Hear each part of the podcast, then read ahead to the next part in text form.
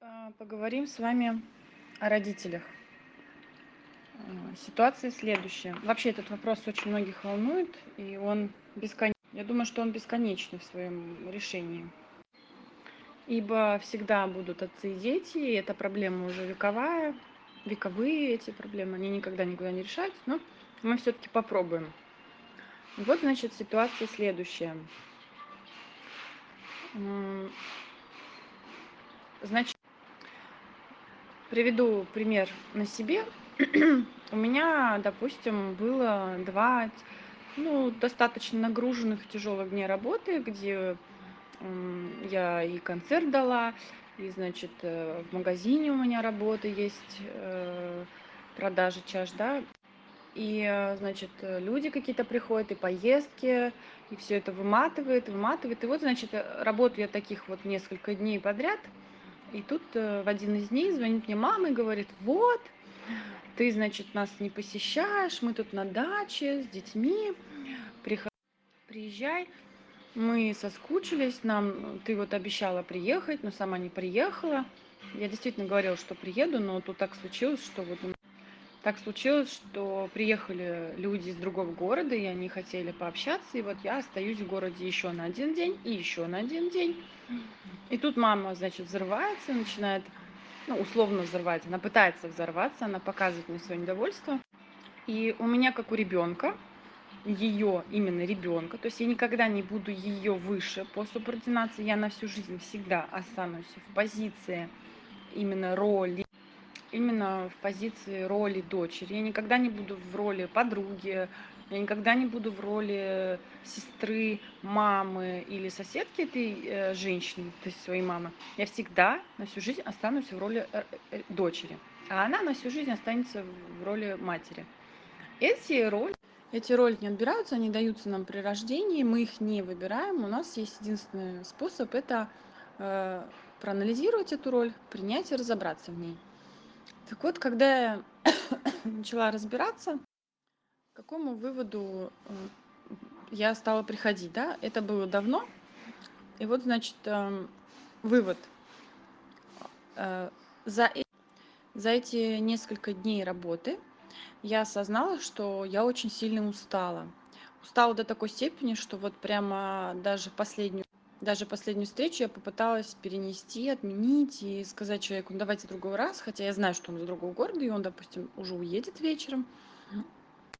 И он меня начал уговаривать и говорит, нет, Анна, ну вы что, мы же вот специально приехали к вам пообщаться, ла-ла-ла. Я согласилась. И на следующий день, когда, когда я проснулась, я осознала, что делает мама. Мама это представитель предков моих по женской линии. Задача предков – это сохранять, окутывать любовью, энергией и э, сохранять мудрость, которая веками копилась, и вот ее нельзя растрачивать впустую. И вот она как представитель этого рода, представитель э, э, этой, этой категории женской линии, а женская что делает? Женская, она нам дает гибкость, интуицию, такое водяное состояние водное, прохладное. Она таким образом, вот этим вот, условно говоря, зарождающимся конфликтом, она показывает подсознательно мне, а, условно говоря, как бы показывает мне, чтобы я обратилась к самой к себе с вопросом, кто в доме хозяин, кто в моем теле хозяин.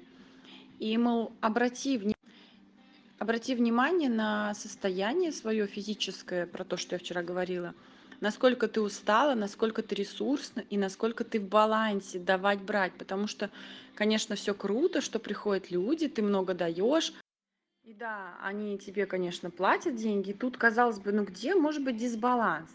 Но раз проявляется мама э, в такой позиции, раз мама проявляется в такой позиции какой-то защитный, какой-то недовольный, то это, скорее всего, для меня очень хороший знак и сигнал, что эгегей, все, конечно, круто, что ты работаешь, и типа у тебя все в балансе, но на самом деле ни хрена, потому что если бы был баланс, то не было бы этого звонка.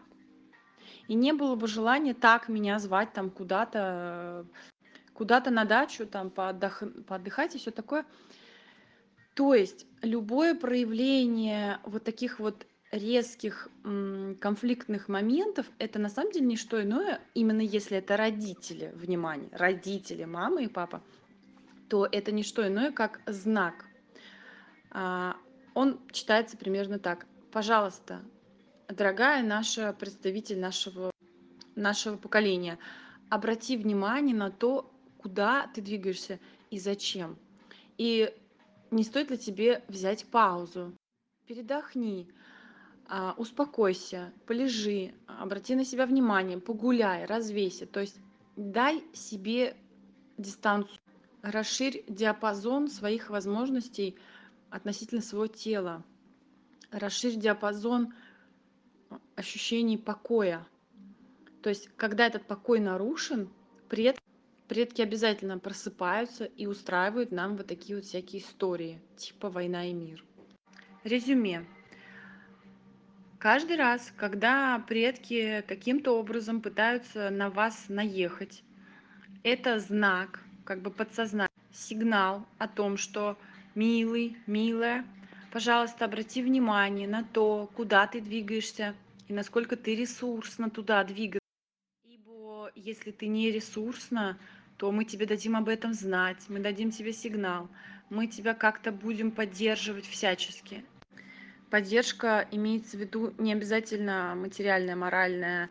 Это это это очень глубокая поддержка. Именно поддержка, как бы запугивание специально для того, чтобы ты обратил внимание на то, что если ты будешь продолжать туда двигаться, это приведёт тебя к опасности.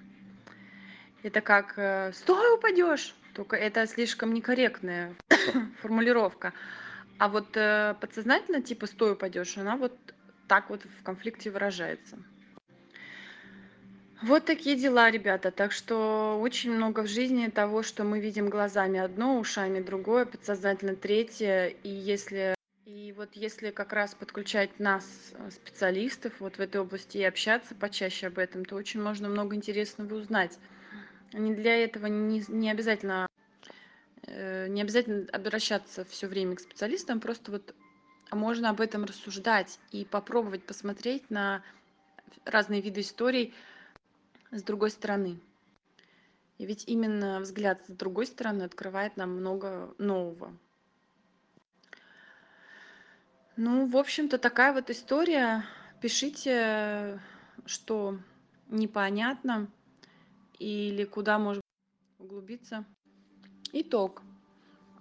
В течение суток всё это проанализировав, я в тот момент, приняла решение, что я не буду принимать дальше, людей и отменю типа пару, ну, там концерты были.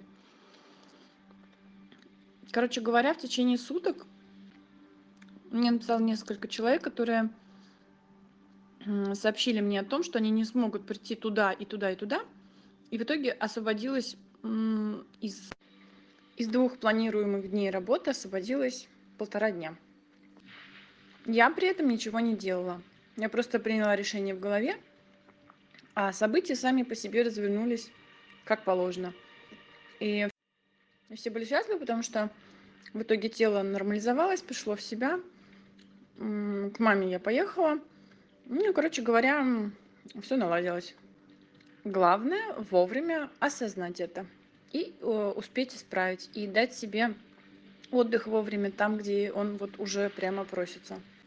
Кстати, в таких случаях отдыха достаточно 1-2 дня. А если бы я всё, м, запустила бы с самого начала, то, скорее всего, следующий бы фактор был болезнь, с которой я могла бы свалиться на неделю. Температура, горло и всё такое.